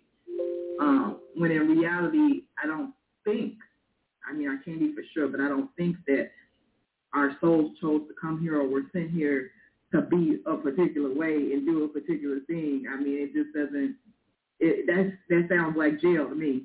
You know, you got to do this every day and do the and not do this every day, and you know, so it's it's a lot of conditioning um, and programming that you you have to undo to be able to address that shadow and to be willing to allow yourself that level of freedom. So, like, what tool would you like? What would be a, a basic tool that you would see that we can use to go into the shadow, to even go into what we would say the trauma, or maybe into the disappointment, the heartache, the, the you gotta, you gotta start with for me you gotta start with self love. I mean, I've been since I was in high school, I used to tell my girlfriends who had low self esteem, like try a simple exercise like getting naked in front of the mirror and standing in front of the mirror and looking at your whole entire self, what you feel is good about your body, your facial features, everything, and what you don't like, and sit there until you feel good about it. Mm-hmm. Instead of sitting in front of the mirror and picking yourself apart, sit in front of the mirror and find the things that you love and the things that you like and the things that are great and the things that are you feel like are not so great, figure out why they are great. It's, you know, a lot of people it, it sounds to me it sounds nuts because I don't have any self love issues. I really like myself a lot, but it, it, it's the hardest thing for people to do is to accept themselves. Something so simple as you know this scar on my cheek. Like people will, you know, lose their minds and and and will you know internalize that and they'll have these ruminated thoughts about it over and over and over again. And of course, there's other mitigating circumstances that can contribute to that. You know, like trauma you know, abuse, uh, you know, sexual assault, things like that. Um, but outside of that, I mean, just people will obsess over the uh, the negative or the the uh, self-deprecating thoughts and the, the the internalized negativity as opposed to trying to shift their minds and train their mind to focus on what's good. And I mean, we all, in defense of humans, we have something called a negativity bias built in our minds where we respond to negativity quicker than we do to positivity, which is why social media is so popular. You know, tr- people trauma bond all day long on social media. You, you find the, the people who are dramatic and who are acting nuts getting the most likes because your brain is stimulated by that. So it takes a lot of intention, and I think like um, the prince said earlier, it's a level of consciousness, the level of awareness that you have to be like, okay, this is what's going on. I have to like, you know, like for me, certain pages I can't, I can't follow the shade room because I'm gonna mm-hmm. fall down. It's gonna go down a rabbit hole. You know what I'm saying? I'm gonna see somebody say something stupid in the comments, and it's gonna trigger me like, oh my gosh, this person is dumb, and then, you know what I mean? I know my, I know that about myself, and so I don't follow those types of pages. So I don't even have to waste any part of my day doing this. So you have to be very conscious, and you have to be very intentional about every single level of your life, from how you eat, from how you wash up, from how you raise your kids to the people you allow to speak to you. You know, certain conversations I'm just not going to have with anybody. I'll stop you real quick. No, I'm not. I'm okay. I'm, I'm good on that. So those of us that are doing coaching work, what do you feel is the place, that cutoff place, that we need to say we need to go from coaching to therapy? Um, I mean, when you feel like you you you're you're hitting a wall with this person, because um, unfortunately, some people aren't coachable. You know that from sports, and yeah, you, it's martial arts arts that is your in your background.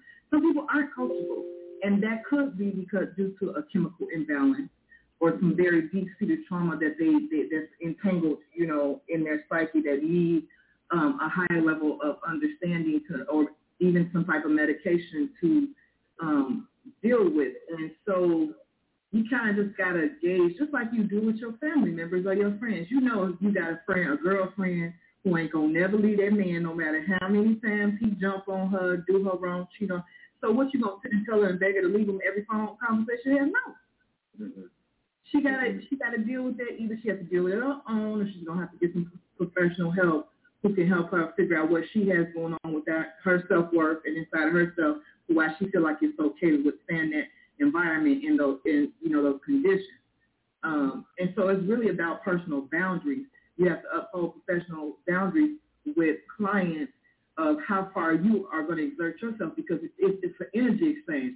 So you can't give all your energy to this person if they're not ready. It's just like with substance abuse, mental health, all of it, it's the same thing. If a person is not ready to stop smoking crack, they ain't to stop smoking crack no matter what it is. They have to hit their personal rock bottom, and then they're ready to do them 12 steps. And they have to carry those 12 steps with them for the rest of their life. So it's the same thing. It, it, it's really, you know, it's really the same thing across the board. Um, when you're coaching someone, you kind of got to gauge where they are. You gotta you gotta meet them where they are, but you don't want to um, give all of yourself. You know, it, it's Right. it's you know what I'm saying. Just meet them where they are is and see where they are. And if where they are, it, it could be low, but they're willing to work. Okay, fine, let's do some work.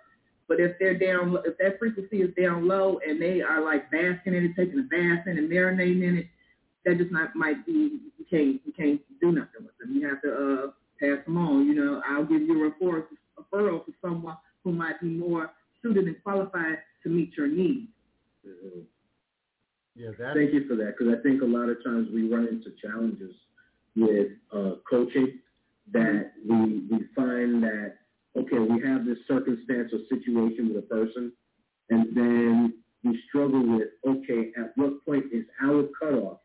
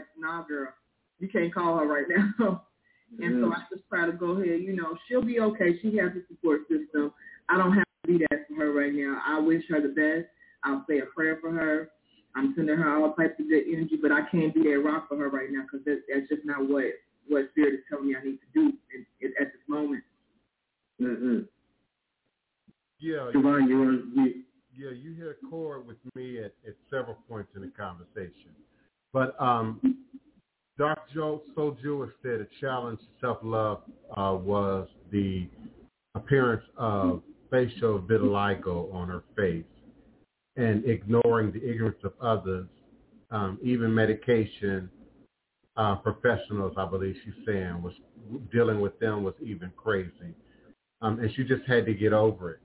Uh, and so it made me think back to, you know, how eloquently the Goddess Initiative brought um, homophobia into the conversation and uh, how that's a part of my own personal shadow work.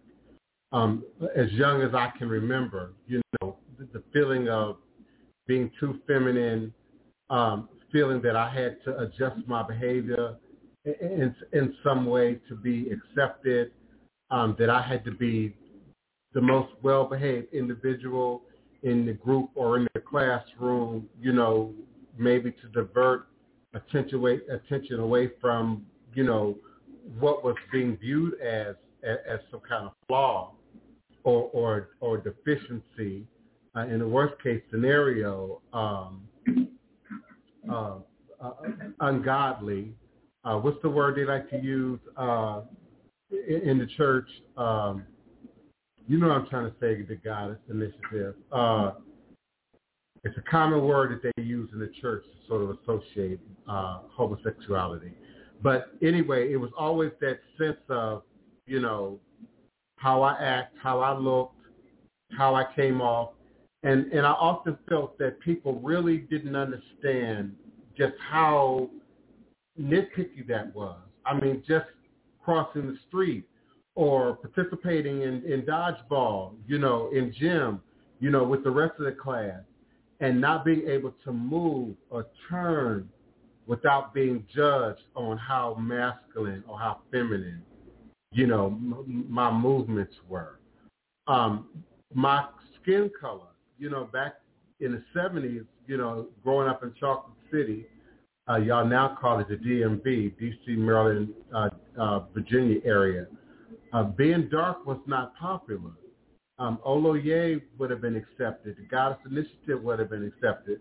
But me and Otun would have either had to fight or flight. Otun probably would have whooped some ass.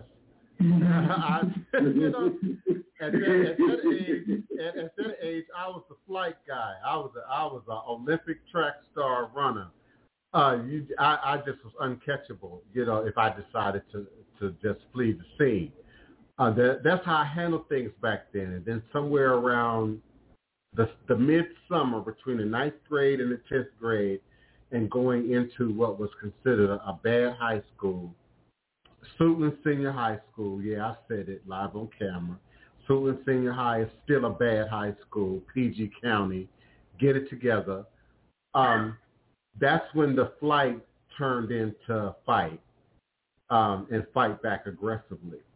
So, you know, again, it's an illusion in that we don't know what people are saying really unless they say it to our face. We don't know what people are thinking really unless they say it to our face. Uh, my mother has a unique, um, she probably doesn't mind me. Yeah, mom, thank you. Abomination. That was the word I couldn't remember.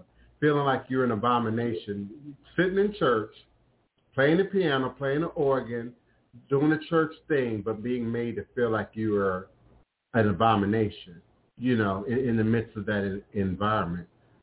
Um, you know, my mother, you know, has an unusual case of um, scarring um, from, what do they call that, keloiding? You know, so I, I often imagine, you know, how does she feel, you know, when people look at her or having to explain, you know, what it is, you know, what creates it, and how there's an illusion that we create in our own minds about what the conversation is, what's being said, what's being whispered about. But then there's that reality of what people really say, really do. And it's in those moments, that's the crossroads that we often have the opportunity to address something. I'd much rather you ask than to stare. I'd much rather you ask questions than to sit back and wonder and, and speculate. But but I even question the volume of that conversation. How, is, is that conversation louder in my head than it is in yours? God, Goddess Initiative, or, or yours, Oloye? You know, I, I heard you start off with "I love myself." I had to learn that. I had to grow to that, and I'm sure many people in my audience are still in the process of learning and and growing to that. Um, I have to be honest with myself every day about where I am. If I had to ask that question, or maybe I need to put that on my morning wake up question list. you, know, you know, it was something that was a, a coping mechanism for me from the way I grew up. You know, I, my mother was mentally ill, and um, she grew up uh, in a very abusive household, and she pretty much continued that pathology with me. And from a very young age, I mean, I guess that, well, I, I, I won't say I guess because I've learned through divination that that was the gift that was given to me was to break that generational curse. And so from a very young age, um, I knew that I had to build myself up because there wasn't anybody else that was going to do it for me. I didn't have a mother that was capable of doing that. And I was fortunate enough to have a father. My father, me and my father were very close until the day he died. Um, but he wasn't in he wasn't in the home, so I would have to wait, you know, till I saw him. And my mother was one of those parents that would, you know, a little bit bitter, so she would try to keep him away, and he would have to sneak up to the school during recess to see me. Um, but that was, you know, my coping mechanism. I would, and, and people, you know, people would always give me, oh, you think you all that? And I used to be like, I really do. I really do. And I mean, I hope, I wish and hope and pray that one day you feel the same about yourself because, I mean, I can't, who you can't, like, just, you're going to depend on somebody else to do that for you. Mm-hmm. I mean, you don't know, you don't even know the strength of that other person to be leaning on them and depending on them for as your foundation. And I just, you know, I had to learn that from a very young age. And, um, you know, I guess what, you know, people call affirmations and all that stuff. I, I just, from a child, I always did that with myself. I mean, I had a mother tell me to my face, you ugly and you all this and that. And I used to go look in the mirror like, what is she talking about? I ain't seeing it, sis. you know what I'm saying?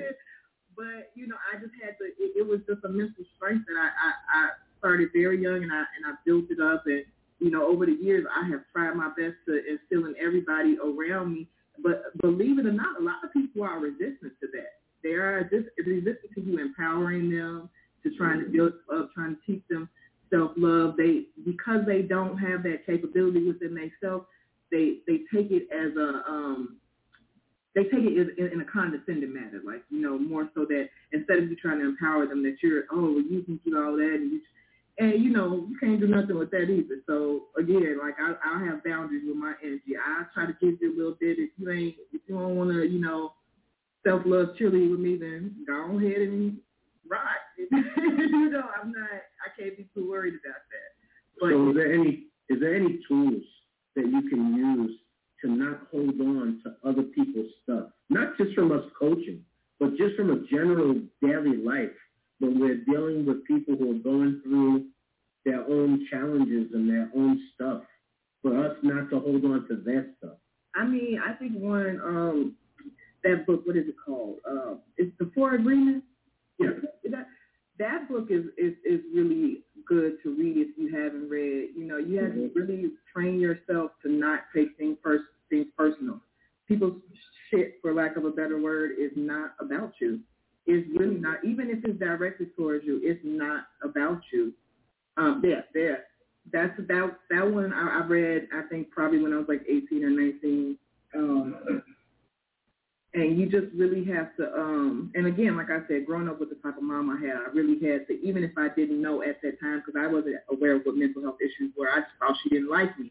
But i had to um really you know re um reframe that's the word i'm looking for reframe that thought um so that you know she must be going through something that has absolutely nothing to do with me. And you know we learn as we get older that that's absolutely the truth. People are all everyone's going through some type of struggle, whether you know it or not. And unfortunately, sometimes it may come off where it seems like it's about about you, or they may seem a certain way towards you, but it's never really about you. So you know, you just gotta let it roll off your shoulders, you know. But that's the Uh-huh. illusion, and and and that can be a very strong illusion for people.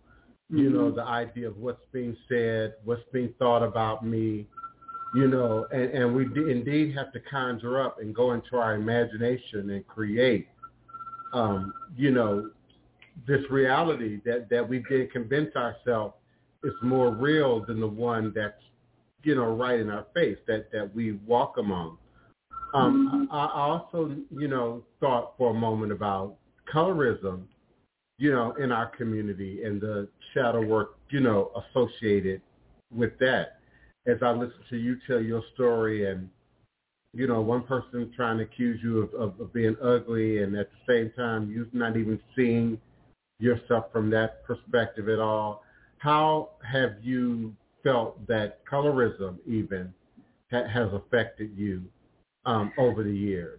Because you know, know- down here in Louisiana, you know, people would think that you and Oloye, you know, y'all have it a little bit easier because of what y'all look like. I, you know what? For the longest time, I used to think that I wasn't affected by colorism because I never had like anyone tell me, you know, anything because you're dark or. And what I had to realize that it was kind of a little bit different. I was absolutely affected by it because, and this used to make my father just so angry. People used to always um, mention my hair. Oh, your hair, her hair is so pretty. What is she West Indian? And he used to be like, what? Is, what? No, she's black. And you know, I would, I, would, I remember I got into an argument with a man because he swore up and down that I was Dominican, and I'm like, I didn't even know what Dominican was at the time. I was like 15.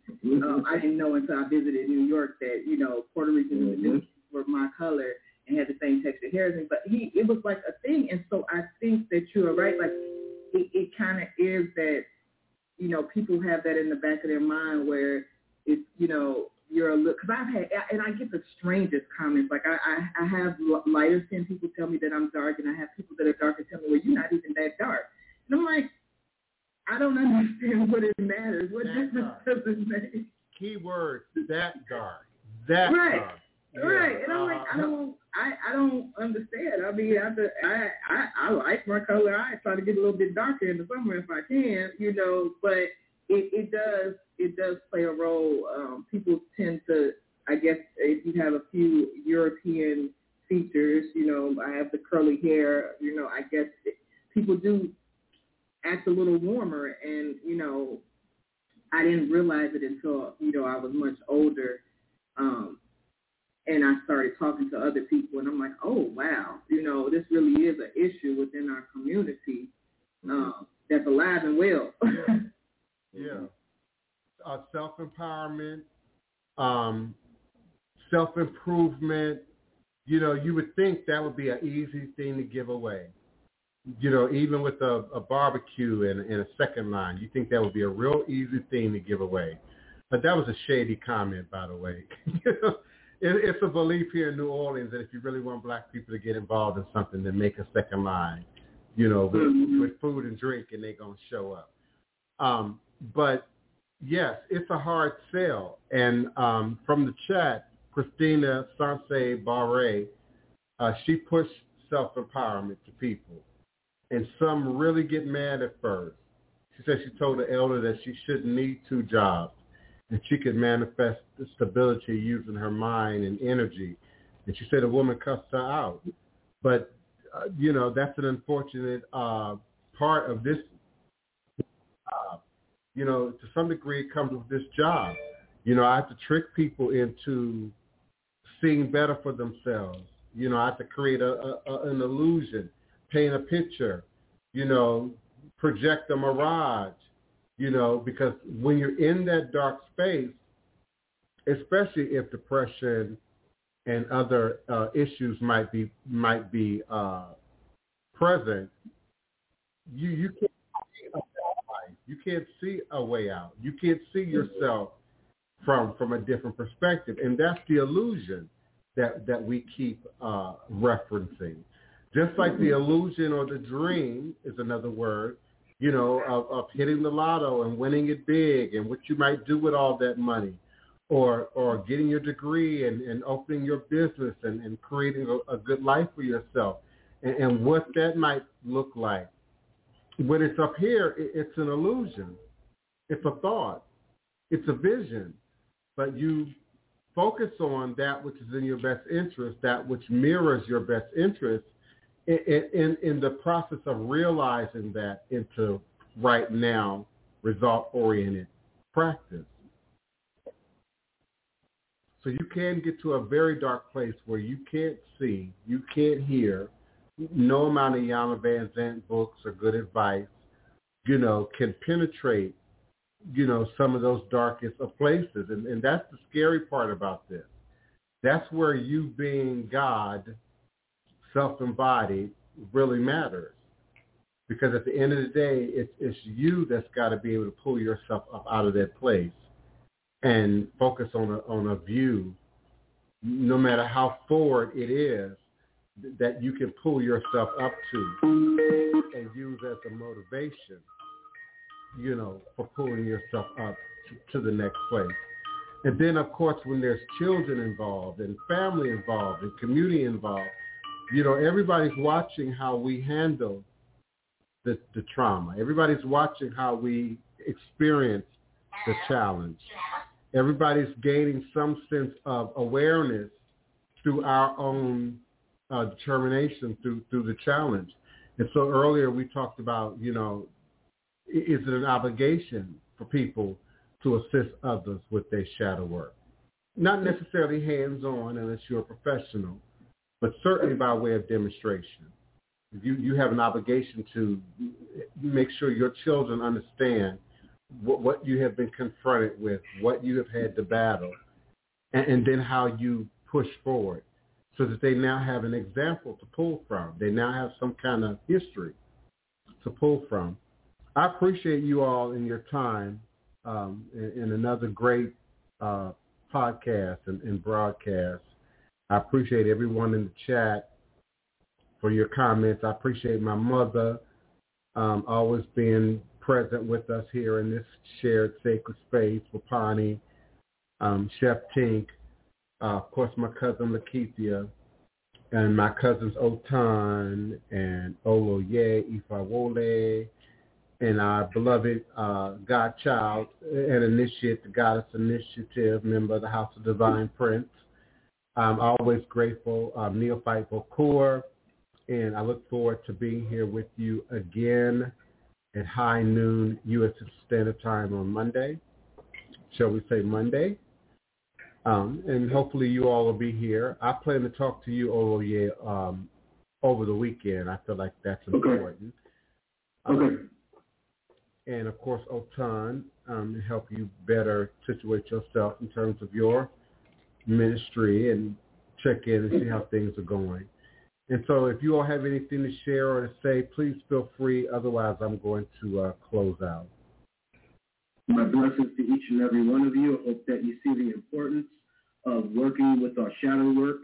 And of course, if you need any assistance, Otun, Divine, myself, we're happy to help you. Just reach out. And so blessings to each and every one of you. I also want to say today was a wonderful experience. I appreciate everyone that participated in the chat, everyone listening in. Um, again, uh, what uh, Barbara Loye, what my cousin said, if you need assistance, we are certainly here to help. No judgment. We are always um, open to talk, listen, and even help assist and guide in some areas. So blessings to you all. Enjoy your weekend. Happy Juneteenth. And uh, love and light. Oh, wow. Now, isn't that a conversation? Juneteenth. maybe we'll talk uh-huh. about that on Monday. Just you know, now it's a federal holiday, and I, you know, I'm already seeing you know the morning newscasters talking about you know what's the most appropriate food to serve, you know, at the social, you know, over the weekend, in in honor of of Juneteenth. And yeah, I'm talking about non-black people. You know, so is Juneteenth now just another Fourth of July, Thanksgiving, Christmas, Easter? Is, is it now just another commercial opportunity for them to push, you know, the very black Juneteenth advertisements now in, in, in early June coming up to the Juneteenth, the Juneteenth special, you know, at your nearest, you know, big box furniture store, the, you know, the Juneteenth, you know, special discount at Walmart, you know. Mexican say banners hanging from I the mean, ceiling. yeah, what's, come on, y'all. Oh, my goodness. But we're to do it. We can do a show on that. Maybe we'll talk about Juneteenth on Monday. Yes, indeed. um, pray us through this storm. Uh, it's not exactly a hurricane, but you know, when you live below sea level in the bottom of the soup bowl, everything is hurricane level for us. Uh, but it's a tropical uh, depression moving through. I'm sure many of you are aware. Uh, Neophyte is already dealing with it. Um, we're beginning to get rain. It's been raining all day for the most part uh, here in New Orleans. Uh, so just pray we don't have no flooding and no breaking of levees and nothing crazy like that. Uh, and, and provided everything is well, um, you know, I'll see you in social media in, in a moment, and I'll check in with you here at high noon U.S. Central Standard Time on Monday. All is truly and indeed a blessing. Ashe, Asheo, Ashe. And Odabo. Odabo. Thank you so much. I know Oloye had to go. I have a reading as well, so I need Okay. to go also. I appreciate Goddess Initiative. She's so powerful. Um, she need to be a more Yes. she need to be a more regular co-host on screen. Uh, but I I'm know, gonna try. Y'all know I'm back in the office, so I, look, I got my door closed in the office. yeah, I actually like that look. Uh, to be to tell you the truth, because you know some people put up a uh, a backdrop in the background of a fake office, but yours is Yeah. the real deal. You know, and it's not junky. It's real organized. yeah, I like I that try. record. So thank you, y'all. All is a blessing. All right. Bye bye. Thank you, Blog Talk Radio. All is truly and indeed a blessing. If you can just see beyond the it's all just an illusion and a test.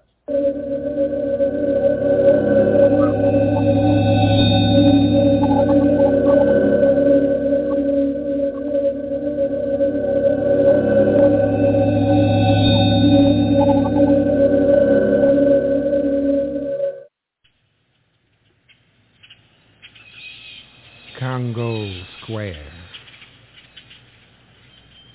Omus Indians, the Omus Indians prepared this place for us centuries before our arrival. A sacred spot where corn festivals were celebrated. The Omus Indians prepared this place for us centuries before our arrival. Congo Square, a sacred spot where corn festivals were celebrated. And as the colonizers came, our hosts, the Omus Indians, they pushed aside our hosts. The colonizers came and pushed aside our hosts and introduced us in chains. And by the late 1700s, we somehow, recognizing the sacredness of Les Places de Congo, we somehow, and the how of our somehow persuasive methodologies is not clear at this moment. The how is not clear. How our persuasive methodologies worked is not clear at this moment, but nevertheless, even as slaves, we crafted and created a space where we could be free to be we. And thusly, thusly we countered the sacrilegiousness of the French, giving great homage to our ancestors as well as giving praise and thanks to our red-blooded brothers and sisters. This is an oral libation toast to Congo Square, to Native Americans, to our ancestors who made a circle out of a square and gave us a way to stay ourselves, save ourselves from the transformatory ugliness of America, which refuses to recognize the spirituality of life which refuses to recognize the spirituality of life and celebrates death with crosses and crosses, double and triple crosses, the middle passage, the first cross, Christianity, the double cross, and capitalism, the ultimate triple coup de grace cross of our captivity. But the terror of crosses notwithstanding, we sang we beat, we be, we was and is. Hail Congo Square. Congo, Congo Square. Our African gods have not been obliterated. They have merely retreated inside the beat of us. Inside the beat of us. Our African gods have not been obliterated. They have merely retreated, retreated inside the beat of us until we are ready to release them into a world that we recreate. A world heralded by the beat, be, beat, being, beating, being of black heart drum. Heart, beat, heart, beat, heart be at this place, at this place, be heart beat, be we beating place in new world space, beating being in place in new world, preserving our ancient pace. Our dance is the God walk, our music the God talk. First thing we do Let's get together. Circle ourselves into community. No beginning, no end, connected together and singing, ringing, singing in a ring. Second, let's be original, aboriginal. Be what we were before we became what we are. Be bambula dance. Be banza music. And sing song words which have no English translation. Third, let us remember. Let us remember never to forget, even when we can't remember the specifics we must retain the essentials. Let us remember never to forget. Even when we can't remember the specifics, we must retain the essentials.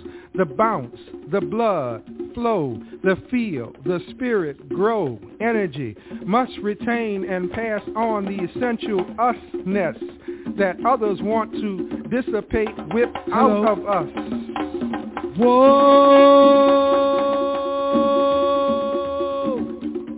But no matter. No matter how much of us they prohibit. No matter how much of us they prohibit. Deep inside us is us. Deep inside us is us. Remains us inside and needs only the beat to set us free. The beat to free us. It is morning, a sun day, a field, a field without shade, but dark, dark with the people black of us in various, various, various shades, eclipsing the sun with our elegance. We are centuries later now, and still this sacred ground calls us to remember, to beat, to be. We are centuries later now. And still, this sacred ground calls us to remember, to beat,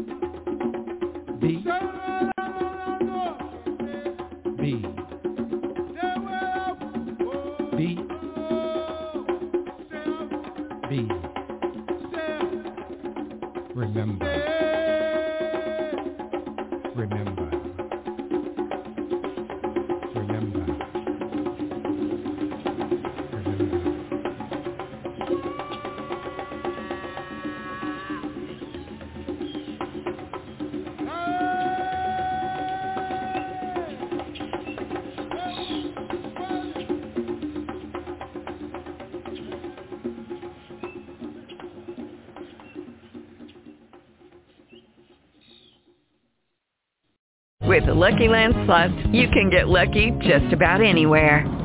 This is your captain speaking. Uh, we've got clear runway and the weather's fine, but we're just going to circle up here a while and uh, get lucky. No, no, nothing like that. It's just these cash prizes add up quick. So I suggest you sit back, keep your tray table upright, and start getting lucky. Play for free at LuckyLandSlots.com. Are you feeling lucky? No purchase necessary. Void where prohibited by law. 18 plus terms and conditions apply. See website for details.